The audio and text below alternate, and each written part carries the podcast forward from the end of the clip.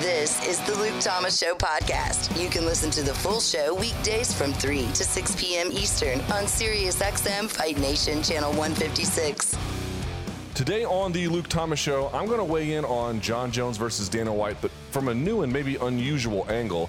We're going to talk to Roosevelt Roberts after his big win on Saturday night. Plus, we're going to look at fighter pay, both the high end and for the rank and file, and we're going to demonstrate the proof is unequivocal. They don't make enough. The Luke Thomas Show airs weekdays at 1 p.m. East Coast time, right here on SiriusXM Fight Nation Channel 156. And don't forget about the mailbag, Luke Thomas Show at gmail.com. I hope everyone is doing well. It was a crazy night here in your nation's capital last night. It was nothing but ambulance sirens and the wearing of helicopter blades all night long. That was unusual, huh? uh, I'm fine. My neighborhood's fine. Uh, the president actually came to my neighborhood today for uh, whatever he was doing, but um, everyone here is okay. It was just it was just weird. It was weird. You ever go to like sleep and hear nothing but? I mean, on military bases, you hear that kind of thing all the time, but yeah, that was unusual. That was not normal.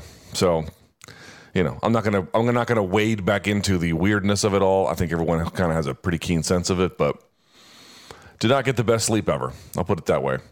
Um, let's start the show here on an interesting place if we can.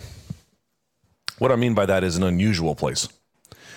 Now, we're going to have a conversation today about fighter pay, how to determine it, you know, what Jon might be worth to the UFC uh, in terms of his absence, like what that might do to their matchmaking. Like in a world where Jon Jones doesn't exist to what extent does MMA move on and how right? We'll have those conversations.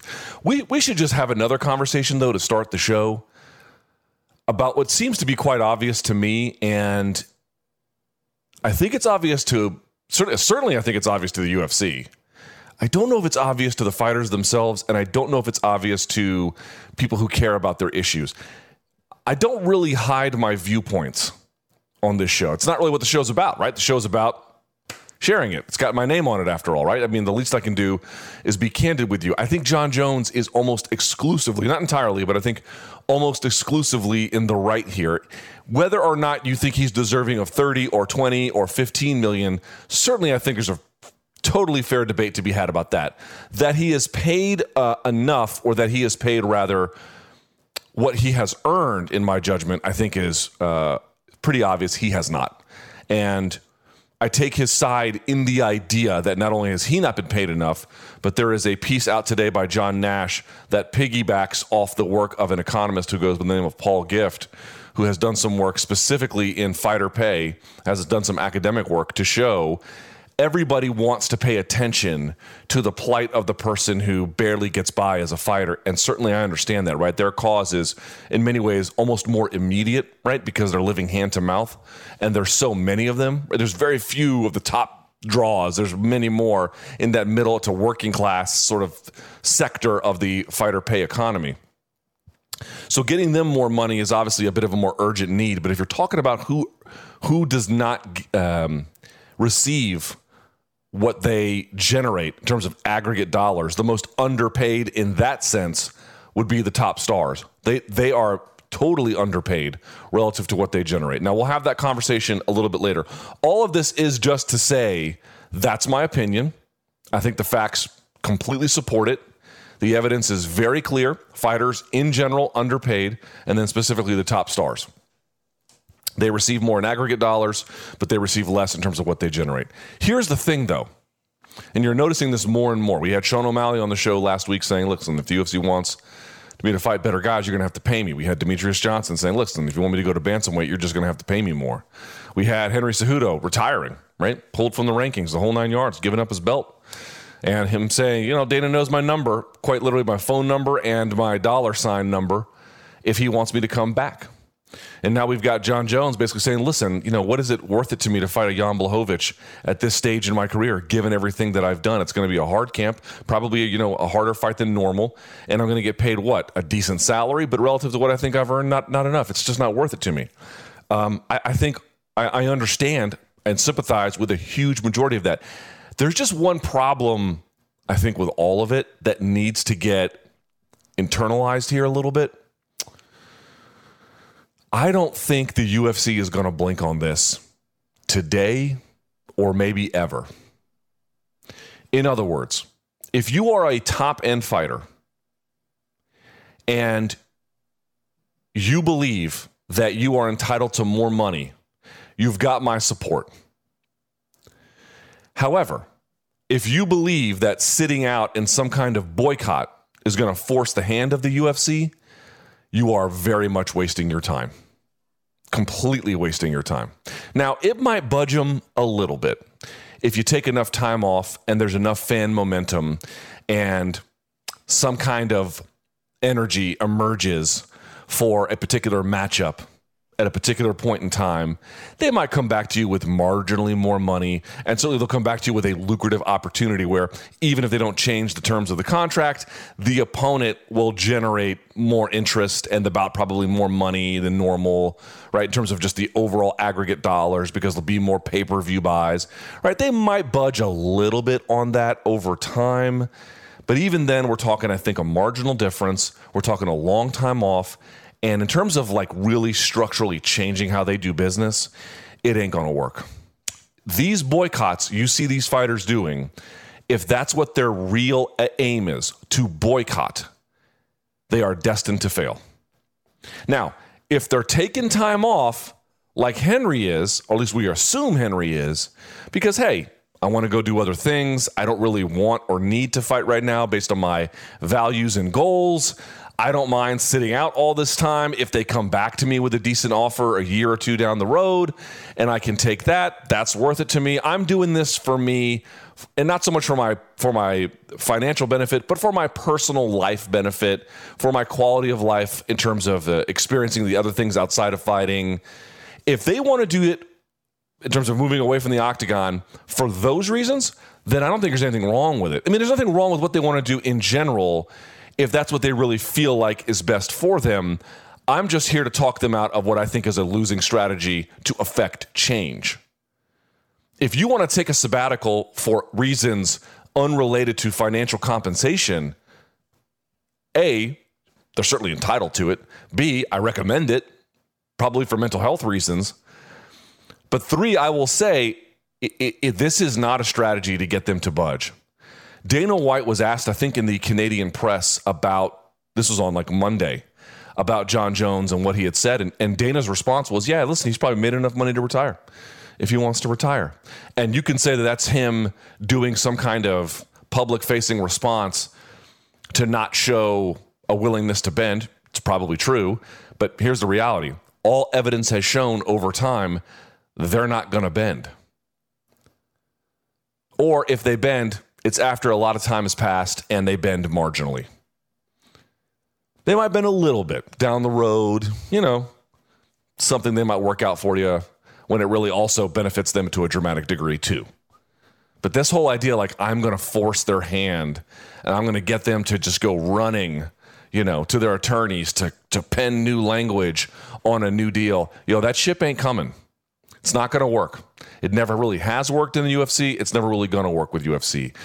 All the evidence that has come out of this fighter lawsuit in Las Vegas, this class action lawsuit, all of it pretty clearly shows that they try to keep, and they have been very successful at it, fighter compensation at a fixed level, fixed percentage, right? So the number goes up as they make more money, but it's a fixed percentage 20%, and that includes fighter compensation of USADA, year over year.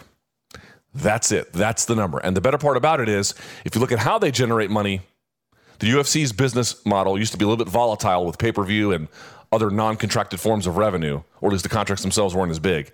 Now, if you look at it, they have international deals, broadcasting and otherwise, all over the place, which has fixed contractual revenue.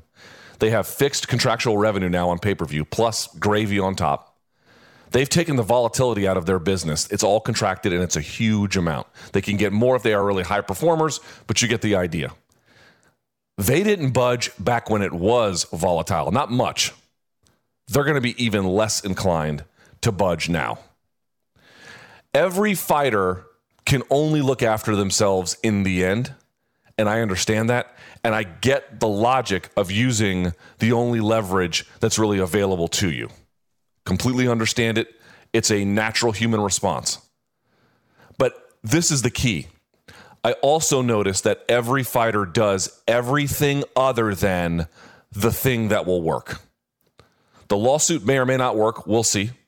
Federal legislation may or may not work. We'll see. But those are paths towards real actionable change if you can make it work. And then the establishment of a union. Those are your only three paths federal legislation, uh, a lawsuit that could lead to a union or some other series of outcomes, or the organizing effort of a union itself. Other than that, if you want to take a sabbatical, take a sabbatical. Your choice, you're right, you've earned it. I recommend it in many cases, but that's not a path to change. And all these fighters who sit back and think, even in the great Jon Jones, who by Dana's own admission is the greatest fighter ever, they think that that is enough leverage to compel them to change. Dude, he didn't blink for an instant. Yeah, you know what? He treated it like when, when Miesha Tate was upset about how she had been passed over and whether she wanted to retire. He didn't change his tenor from that at all. They have built in a system where they are not going to be leveraged. Not very much, very, very little. And individual actions, uh, uh, even by proven draws like Jon Jones, proven talents like Jon Jones, who still has enough time in his career, we think, to have some huge fights. Dude, UFC will not be leveraged over that. And so, if you want to say, last thing on this, hey man, I want to take a break from fighting because I just don't want to do this kind of thing anymore. Who could who could take it away from you? You know, who could do that? Fighters need to just wrap this, wrap their heads around this. They need to really fully absorb the weight of this. Real change only happens from the things that all of them have been avoiding, the active ones anyway. You got to get on Capitol Hill and you got to lobby.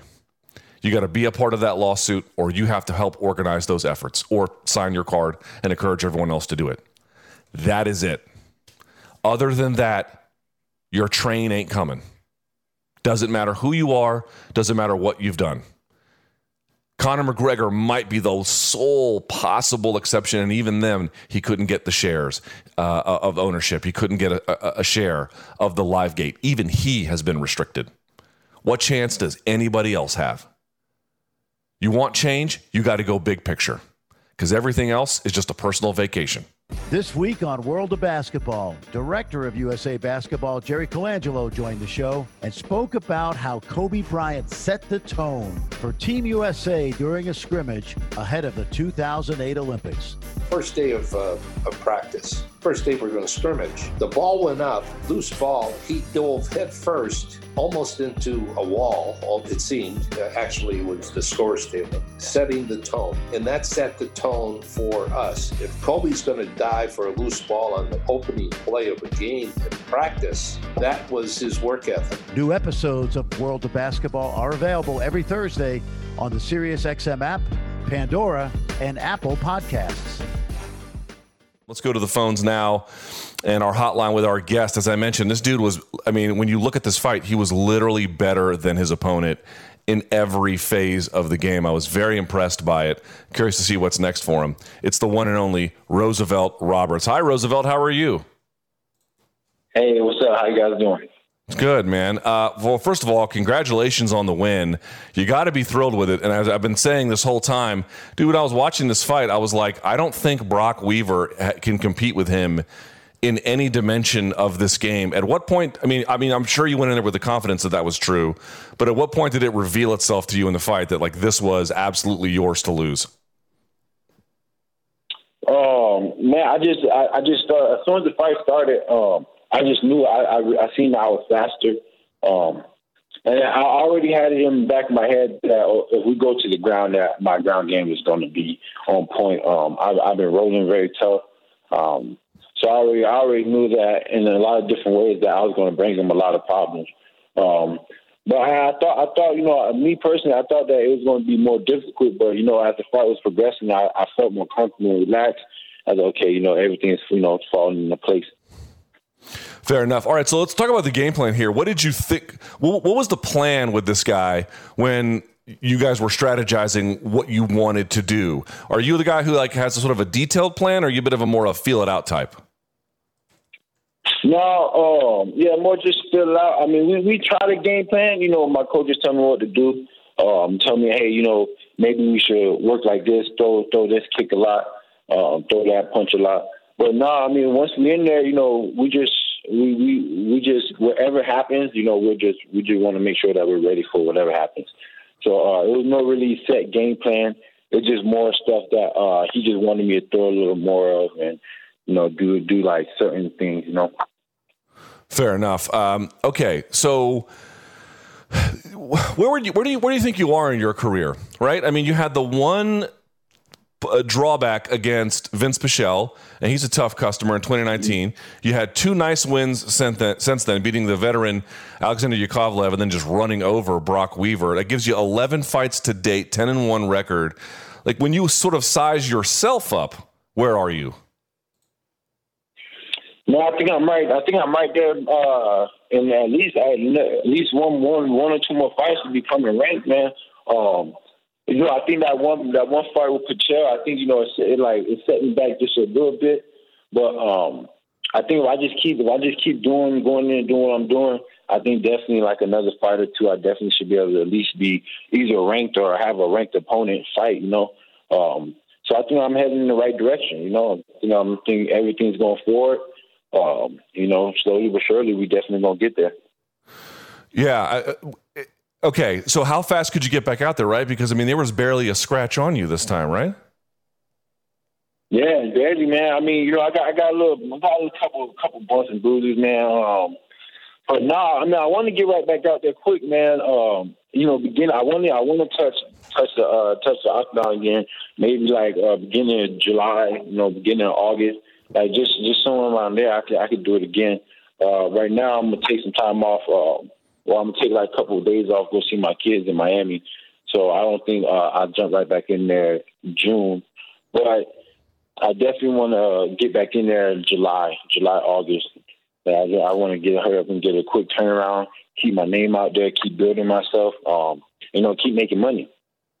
You know, Roosevelt, you're one, uh, when I watch you compete, you're clearly, you know, one of the more talented guys that, um, in terms of up and coming guys that I've seen in, in some time and you know you're out there in California competing. So I get that you know California has so many things to offer in terms of um, high level training. But you just mentioned you're from Miami. How come you didn't end up at MMA Masters or American Top Team or Freestyle Fighting Academy? What's the story that drew you to California?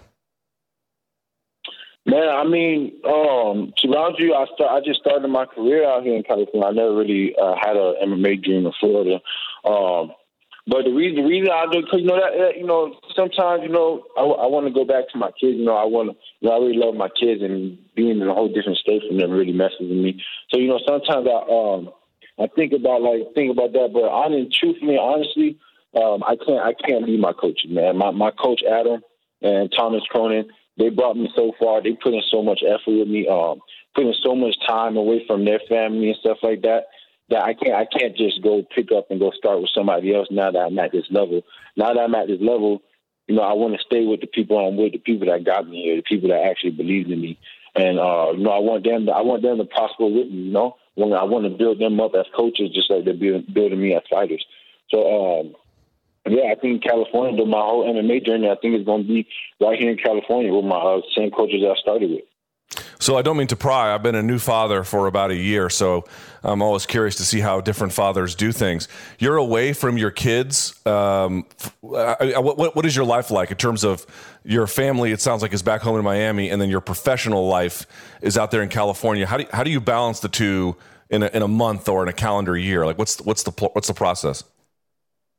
I mean, uh, well, me and my me and my mom we we separated a while ago, like two years ago, but. Uh, like you know, it just it just you know we do we do the best we can. You know, we uh, we're great co-parents, and I mean, I, I I go see my kids all the time. They were just out here for like uh, five months. Um, you oh, know, wow. before they were starting school, we, we kept we kept um we kept sending back six months here, and they go six months there.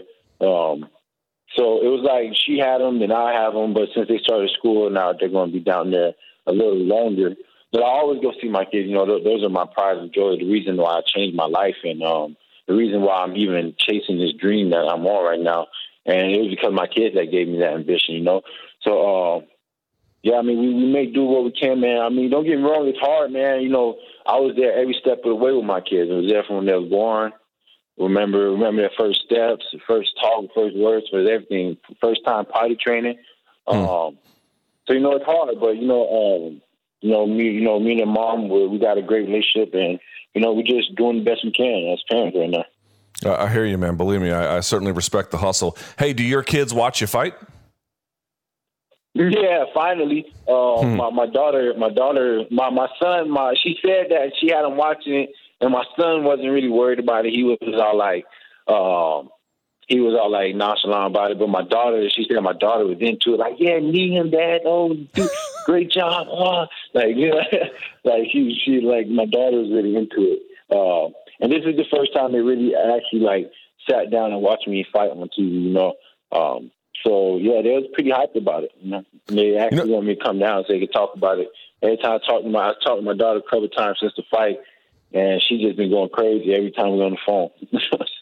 you know what's funny, man? A lot of people. Uh, I think inside the fight community, we all know this, but I think people outside the fight community don't really understand this.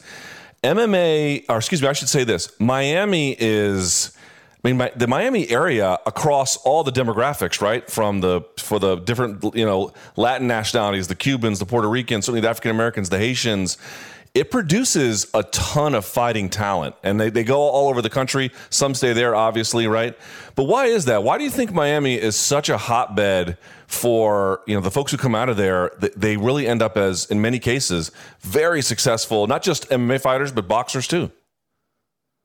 Yeah, I mean, to be honest with you, it's a it's a um Miami man when uh, like just South South Florida in general uh brings out a lot of top athletes. You know, football, basketball. Like we have a lot of like like not even just fighting, but like basketball, baseball. Like we have a lot of top athletes come come down there. And I don't know, man. I, me personally, I just think, and no, there's no, there's no like disrespect the other state or anything. But I just think like we're, we're just bred different, man. Like like we're just we, we're hungry down there, man. You know, not not too many people come from anything down there, man. We're trapped in the box. Like so, all everybody has that talent. Everybody has that that raw skill, that raw like you know that that they could be good, great at whatever really they put their mind to, as long as they just chase it. Um, yeah, it's definitely been like that, man. I, I definitely think me being raised down there and born down there is definitely a big reason why I am who I am and why I like to bring myself so far now. Um, yeah, man, Miami, man, one one one place, man. I can I can never forget that. Never get uh, down there they definitely brought me up. Do you go home with uh, ki- kids aside, right? Seeing your kids is always great, but when you go home to Miami, what kind of feeling do you get about Miami? Like, do you miss it in the sense of, um, "Gosh, I wish I was still here," or do you do you sort of say, um, you know, it's a cool place, but and it, and it made me who I am, but you know, you don't miss it in that kind of sense. Like, what what kind of relationship do you have to again, not the individual family members, but to the place at this point? Yeah. No, every time, every time, every time I get get down there, man, you know, going down there when I'm on the plane, going down there, I be like, oh man, I'm about to go back to Miami. Like, damn it, I'm about to be back down here in this fucking in this fucking bullshit again. But then when I get there, I'm like, damn man, I miss it. Like I, I miss being here. Like I see my people, see my homies, see everybody I grew up with, smelling that humidity, that that that humidity in the air, like the beaches. Like I, you know, I miss it. Like every time I go back down there, you know, it's hard, and it's hard for me to leave. Like leaving, leave, getting there and being there, it's hard for me to get back on the plane and come back to California because, um, you know, I got so many emotions there. I, I drive down the street, or I'm walking down the street, and I remember like doing that as a kid, or I go to the park and I remember when I was sitting in this park, or I remember when I was doing this in this neighborhood, or doing that over here, or when I lived in this neighborhood. So yeah, it's like you know that Miami. That's always gonna be my home. That's always gonna be the place that I love. Um, always gonna be the place that I look at and be like, you know, you know, I love it here, but you know, I just can't be here right now. That's just how I look at it. I look at it as I, I love it, I miss it, but right now my life is somewhere else, and this is where I need to be. Yeah, fair enough. Uh, it's it's a it's a uh, uh, it sounds like you know it, it's the inevitability of life. It's, it takes you to, to different places. Roosevelt Roberts joins us here uh, on the Luke Thomas Show. Now, Roosevelt, you're what twenty six years of age. How old were you when you went to California? Man, so I went I went when I was seventeen, but then I went back when I was eighteen. Um, I went back to Florida when I was eighteen, and then I came back when I was nineteen, and then I just stayed ever since. I was like, yeah, this I ain't no place to like. There's no reason to go back. So I've been down here ever since. Uh, boy, I've been up here ever since, and yeah, just been working, grinding hard. Yeah, you certainly have. Hey, walk me through that chest tattoo you have. What, what what is the story there? Man, um, man, man, I was just 14 years old out there running the street doing a crazy life, and uh, it's crazy. Like I remember exactly the day I got the tattoo. Me and my homies, we just did some some stupid ass stuff, and then we was all just sitting down talking, and um, yeah, we were just all right. They, they was talking about they gonna get a tattoo, and my my homie at the time he had a tattoo on his chest, and then I was like, damn, bro, I want a tattoo. And he's like, "Oh, I'm gonna take you to the guy." So you know, I went, and then they just asked me what I wanted. And that's what I got. So every time like I look at this tattoo, you know, it like to to a lot of people, you know, it's like, damn, that's the fucked up tattoo, which it is a fucked up tattoo. I, I agree with that. But uh, you know, this ta- it means a lot to me. It it, it means it, it should reminds me of who I was, and reminds me of the person I used to be, of the mentality, the way I used to think, and what I'm chasing. You know what the the life that I can't go back to. You know, so when I look at this tattoo, it like it gives me a sense of pride, a sense of okay, you you was doing this, doing that, you was living this life. They wouldn't thought you would make it, and now look how far you came. Now now look now look where you at in your life, and remember where you was in your life, and it just it's like just it's basically just a reminder to me to keep pushing forward and keep grinding. You know.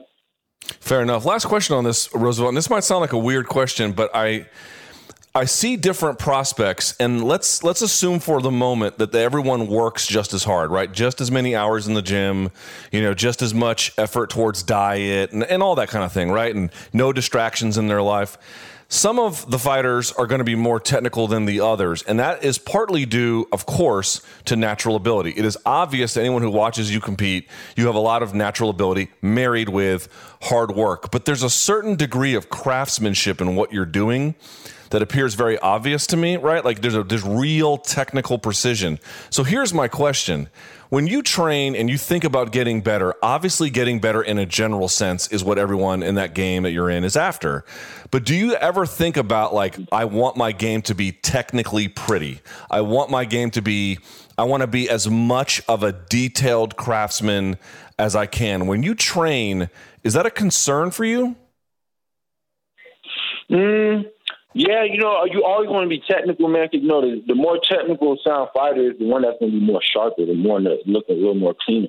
Um, but nah, really, when when I go when I go in there, I just want to make sure, you know, that I just keep learning. That I make sure I soak everything up. Um, I don't really be like, oh, I want to make sure I get this kick like perfectly down the middle, or like I want to be able to throw this right hand right from the shoulder. You know, um, I just be like, man, you know, I just want to I want to be able to be quick, be fast um, you know, be technical in a sense, but also have that wildness to me, um, to where like I could I could get out of stuff or like throw a crazy punch, you know. Um, yeah, so it's really it's really what I think is really just how you feel your fighting style should be. I think I'm technical, but when I'm in the gym, I don't think oh I need to be technical. I just feel like um, oh I I need to probably just straighten this out just a little more so it don't be so so I don't round it off, you know. So Right. um, yeah, I think I think I think it's really just whatever you feel like your fighting style would be. If you feel like you want to be technical, then when of course when you go in the gym, when you spar and when you hit pads, you're gonna try to be very like very clean and very like tech, like throwing your punches straight. But if you just go in there and be like, hey, you know, I'm I'm finna learn this and put this in the arsenal, I think you know you're gonna figure it out and put everything together. All right, let me use your technical mind then. You're a lightweight, yes? So, uh, your weight class, it looks like Justin Gaethje is going to fight Nurmagomedov. Who wins that contest and why? Man, honestly, man, the way the way I seen Gaethje, the way I seen Gaethje fight Ferguson, I, I would think that Gaethje will win.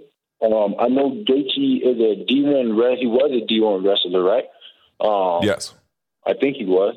Yep. Yeah, so I, I think I think Gaethje actually holds a lot of um, problems for Khabib because you know Khabib he had like he been rocked, but I don't think he ever been really hit by somebody like Gaethje. Uh, Gaethje hits hard and he comes forward, you know. So I think it's gonna be a great fight. You never know though, because Khabib once he gets his hands on you, I don't really think it matters if you're a good wrestler or not. I think he's just that overwhelming strong that he could he's gonna get on top, get you down, and you know really nothing you could do. But uh, I, I think Gaethje got it though. Me personally, I think Gaethje gonna do it. Well, we're going to have to see. Uh, Roosevelt, you are on your way, good sir. What a hell of a win for you on Saturday. You made it look effortless, even though I know it's not necessarily that way, given all the hard work that goes into it. So, congratulations on your win. Keep growing. 26 years old. The future's very bright for you, and we appreciate your time today. Thank you for having me. Appreciate it. Yes, sir. There he is. Roosevelt Roberts. Keep your eye on him. Trust me when I say that. He is very, very, very technically gifted. WWE legend, The Undertaker. I have tried my hardest to protect kayfabe. Honestly, just within the last couple years, I mean, I would cringe when I would hear people, you know, like we're doing now, like talking openly about behind the scenes stuff. It would just like, I, would grit my teeth and just, I think I was the real last holdout to, to kayfabe. Listen to Busted Open's interview with WWE legend, The Undertaker, on demand now via the SiriusXM app. Just search Busted Open interviews now free for most subscribers. Luke Thomas Show, welcome back. Now, Cobb and I were having a conversation yesterday about pay, right? Like what the criteria is or should be. Not really, actually. Let me let me correct that a second. Not what the criteria is for a fighter to get paid. What the criteria should be for a fighter to get paid. 877 Fight 93, 877 344 4893. And it's so funny that we did that last night because today, and we were not planning on this, to be clear, two pieces have come out in MMA media that give us a sense of um, what they're up against and what a roadmap might be, at least for certain situations. So there's two pieces are one, the athletic which is the uh, subscription service, that has Ben Fowlkes and Chuck Mindenhall and Josh Gross and Fernando Praches and uh, Shaun Al-Shatti and Ch- Chad Dundas. And I'm probably leaving somebody out, but you know, they got all those people. They uh, did a survey of 170 fighters, I think many of them and most of them UFC, including former title holders and then championship contenders. And they looked at a lot of different things, like how much money they made and, um, you know, and what were the, so the largest purses and how much did they lose to like managers and teams and blah, blah, blah. I want to go through that in just a second. But the other piece that came out was from John Nash over at Bloody Elbow, who did a piece on what Jon Jones is worth. And I'd indicated previously in the show that you the evidence is quite clear. The most underpaid fighters are the biggest earners at the same time, which is to say, fighters like Conor and like Jon and like previously GSP, they would generate a certain amount of wealth for the UFC, which they can prove. And the share of that that they got was pretty low. Here's how they know that. There is something called, I'm not going to get into all the details, there is something called the marginal revenue product, called the MRP. MRP, the way it's explained, is that it's the additional revenue created from the addition of one unit of input. Now, that sounds a little bit too jargony, but let me explain what that means in real terms. Say someone is hosting a concert festival and they want to sell 10,000 tickets at 50 bucks a piece. But then they book a classic rock band and that leads to an additional 5,000 tickets sold. That band's MRP, their marginal revenue product, would be $250,000, right? And if the promoter then booked, let's say, a pop singer or something that led to an additional 20,000 tickets being sold, that person's MRP would be 1 million, which is $50 times 20,000 because that's the amount of additional units you pushed by virtue of what that other person brought to the table. So it was the addition in this particular example of the music acts that led to the extra sales. They should receive the majority of that MRP, right? The same should hold true for the fighters. Now, Paul Gift is the economist who wrote a paper on this called Moving the Needle in MMA on the marginal revenue product of UFC fighters. And it, it really asked this question. Here's what they found the vast majority of revenues that the UFC has generated comes from a very small number of fighters. And the compensation that these top fighters received was a fraction of what they had added to the company's bottom line. According to Gift, 509 fighters had appeared on pay per view cards between January 1, 2006 and March 3, 2008. It was the top 44 who had earned on average 8.5% of their MRP. 8.5% of what they measurably bring to the table. I hope that I hope that that sinks in for everybody. 8.5%. He also found Paul Gift that a very small number of fighters in very few fights generated a large amount of additional residential pay-per-view revenue. About 5% of all fighter bouts added 5 million or more in residential pay-per-view, so people buying pay-per-views at homes. And about 1.5% added 10 million or more to the event's revenue. This means that during the time period looked at, January 1, 2006, March 3rd, 2018, approximately 4 fighter bouts a year during a typical 13 pay-per-view year would add at least 10 million in residential pay-per-view. So the question is what about Jones? There's a lot of math that goes into it, but here's what we know in sum. Um, the summary for him would be let's see, let me pull the numbers up here. Uh, okay. That means the total earned by Jones, the the additional, excuse me, that's what he's being paid. Sorry. Um, the UFC has estimated that the high. Oh, sorry, I've lost my place here. He has generated. I want to see this here very clearly. He has. Oh, here we go. Um, he has generated uh, a significant amount of money to the point was to the point where um, the difference he was entitled. He made. Let's see. We don't know exactly what he made for the two Cormier bouts, but we know this: the maximum he could have been paid for both of them total together is twelve million. Do you know what his MRP was for those two fights? Fifty point eight. right? 50.8 the amount he generated in the totality in 2012 to 2017 is MRP as measured. Do you know what it was? In totality, 108 million. Now, we don't know exactly what he made. We don't know what he made, but here's what we know in terms of the specific number. We know that the maximum he could have made, and he probably did not make this, the maximum he could have made on an MRP of 108 million is 32 million. That's the maximum that we know he probably could have made, and the chances are it's much less than that. So, so here's the reality about this when it comes to fighter pay. It's the ones at the top who are the most underpaid because very few move units, and the ones who do tend to move a lot. This whole argument about Jon Jones doesn't draw like Deontay Wilder is just it's it's buffoonish in how idiotic it is. It's so obviously true. He not only meets that threshold but exceeds it in a huge number, far beyond what Deontay Wilder uh, has produced as a as a revenue generator, as an MRP, uh, as somebody who's even been in the same space for crying out loud in terms of pay per view. It's it's absurd.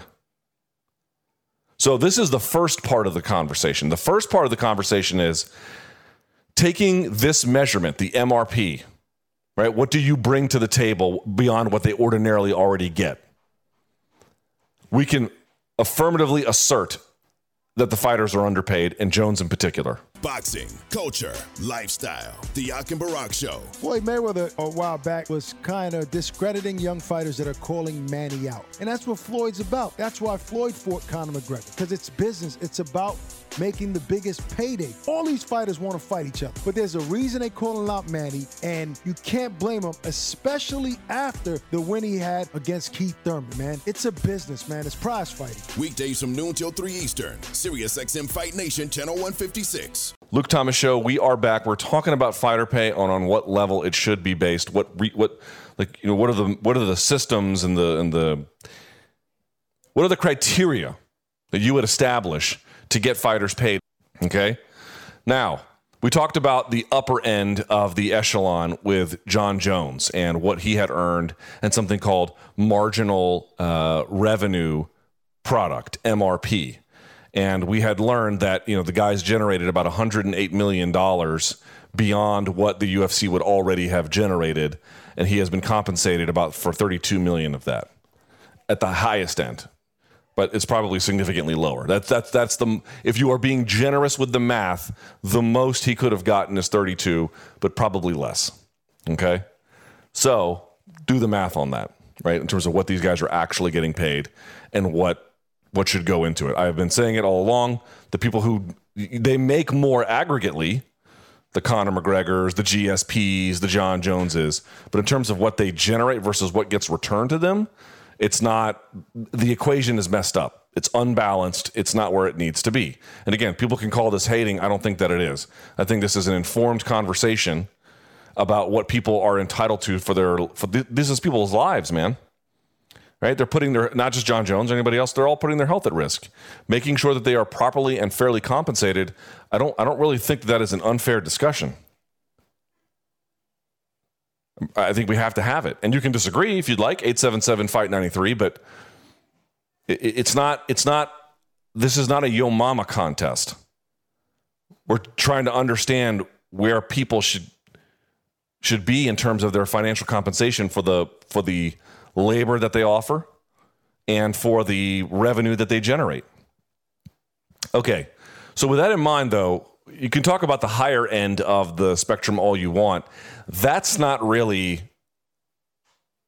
all that relevant for the majority of fighters.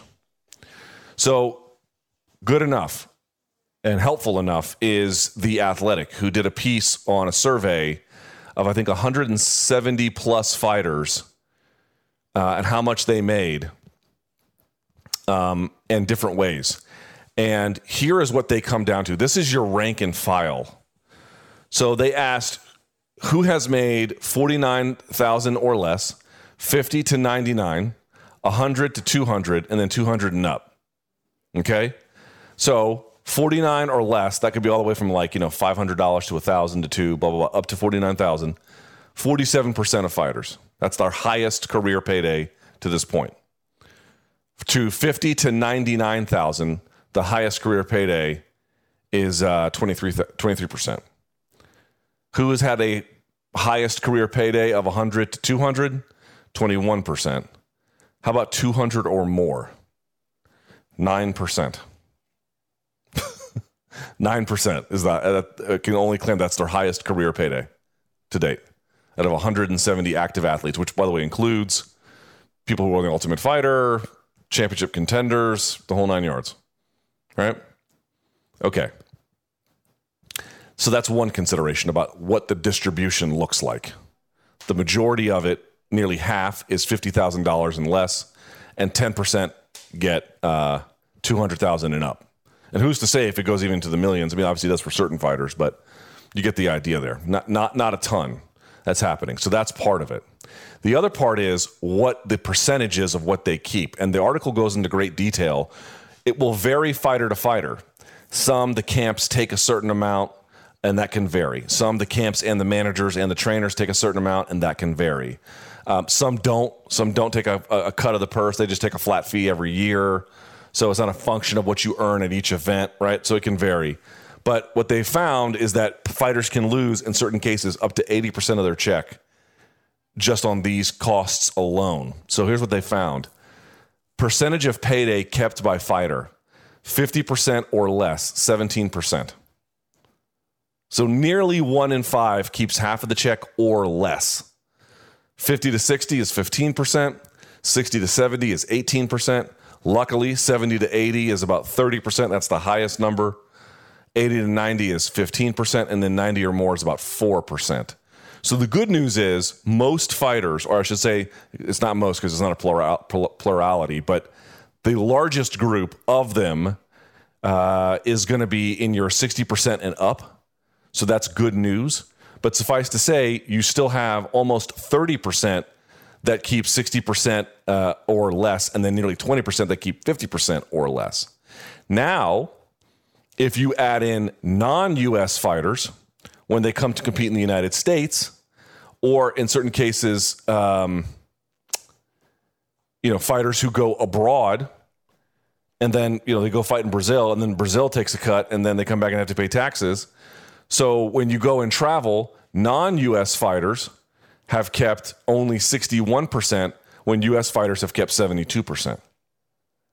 So here's another little thing UFC likes to be a global sport and MMA in general. And that's a good thing, right? It's good that we have a global sport.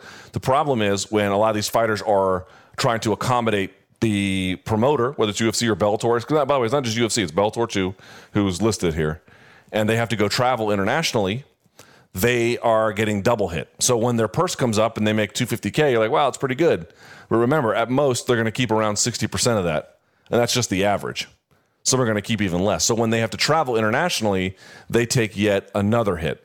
How about the high earners, the ones who get, you know, $100,000 or more each time?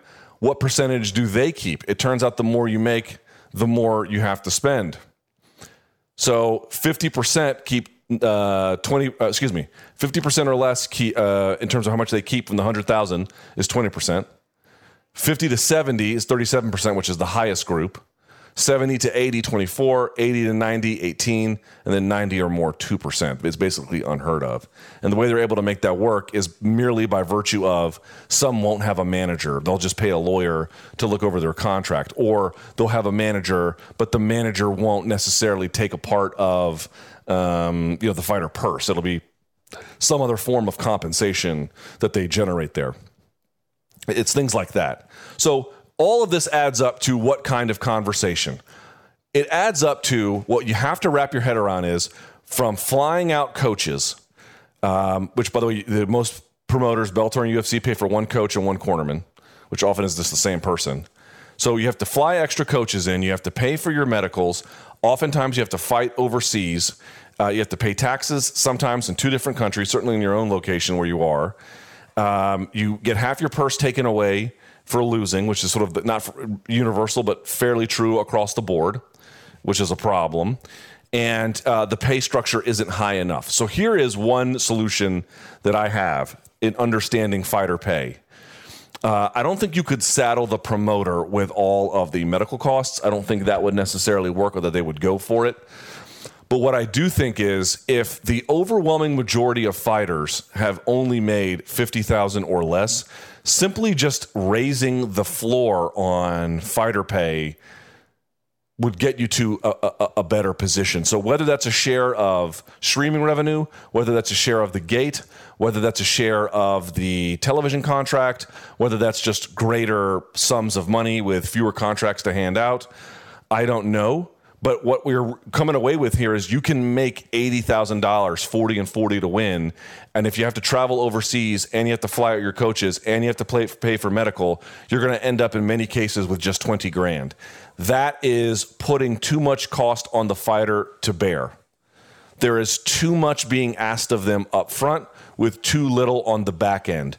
There has to be, I would argue, a, a near doubling of the purses for anyone 100,000 and down, and I would even argue probably for 200,000 and down. If only 9% of fighters have ever made 200,000 and up on a single purse, right? And that's that's that's the gross. That's not the net. Something is deeply deeply wrong. If you want to saddle them with the cost, that's fine, but it should be defrayed by the rest of it. So I would recommend number 1, I think if you're making anything less than 100, it probably needs to be doubled at a bare minimum. Number two, um, I would argue that getting rid of show and win is absolutely critical here. I think that might go a long way. The reintroduction of sponsors. This was the funny thing about the Reebok deal to begin with. We haven't really talked about on the show. UFC is Dana White is suggesting could, the deal could go away at the end of the year. The one benefit to the system before they had the Reebok deal was not merely that the fighters in a vacuum could make more money. The issue was this if you're going to pay fight purses that don't look that impressive, put the burden on the sponsors to pick up the rest of the slack. Right? Because that way you just offset low fighter pay and it doesn't come out of your pocket. And in fact, they were still collecting, you know, a tithe on this just to get the right to sponsor a UFC fighter on their trunks. You, as a sponsor, had to pay $100,000 annually just for the right to sponsor someone. And then, of course, you had to pay the individual fighter whatever the cost was to get the placement on the shorts or blah, blah, blah, blah, blah. That was a simple way to defray costs for the UFC, and they got rid of it. And that was the part that was like, to me, is like kind of crazy. It's like, if you want to go the Reebok route, you got to replace what you took. The only question about the Reebok deal that I have is however much money all these folks were making beforehand, did you replace it? And we now know that to be in no way, shape, or form the case. I don't think the fighters would have given a good goddamn about what they're wearing if the money stayed the same. But it didn't, and that was the problem. So now you have low fight purses, you have it broken up over show and win. They have all these upfront costs they have to bear, plus taxation and travel, depending on their perspective, either non US fighter or fighter going to a non US territory. And now the sponsor part of it has been dramatically impacted. When they talk to fighters and they ask them, What is your concern outside of COVID 19 these days about your life? What, what, what is your biggest concern? And, you know, it's like health and safety related to training, some kind of an accident that could, you know, uh, derail your, your professional and obviously your personal life, and blah, blah, blah. All the things they cared about. You know what the number one was for all of them to a man? Fighter pay. Folks, what is it going to take on this show or any other for me to get it through to you? Not to you if you already converted, to the skeptics that the fighters don't make what they're supposed to, and it's not even close. And you don't get to say, I think they should be paid more, but. The only thing I want to hear from people who think that the fighters should get paid more is how much and what the mechanism is. That's the conversation. Because we are talking about a group of people who today don't make what they're supposed to, by virtually every reason to consider going forward, won't make what they're supposed to, and have heretofore not made even close what they're supposed to. It's not okay. It needs to change. Whether it's Jon Jones or whether it's rank and file, the share of revenue to the people putting the most on the line with health and safety, taking the most risk to their lives, is not enough. Last thing on this why is this so important? Folks, this is what we owe them. In life, you aren't owed very much. It's true, you're not owed a whole lot, right? Mostly life is about what you make happen. And so I know fighters don't like to complain. Great. I do. I'll do it on their behalf. If these folks are going to develop these kinds of skills, we're talking the upper echelon of the professional, uh, you know, ladder if they're in the UFC or Bellator, and they're going to risk the kind of quality of life and you know other issues that they have in the pursuit of this occupation. The least we can do is pay them what they have earned. The least we can do is not force them to go check to check or deny them the rightful millions that they have generated. To me, that seems like a fair part of the bargain. If you're willing to do X, we should be willing to pay Y. That to me is the arrangement. Because at that point, if they want to take the risks and they want to have these kinds of issues and deal with this kind of an occupation, well, at that point, you know, you did what you could. They were they were well compensated. I understand it. But if we're not even willing to do that, something is really wrong with the industry. Listening. Catch the Luke Thomas Show live and in its entirety weekdays from 3 to 6 p.m. Eastern on Sirius XM Fight Nation Channel 156. On Twitter, follow at L Thomas News and the channel at MMA on Sirius XM.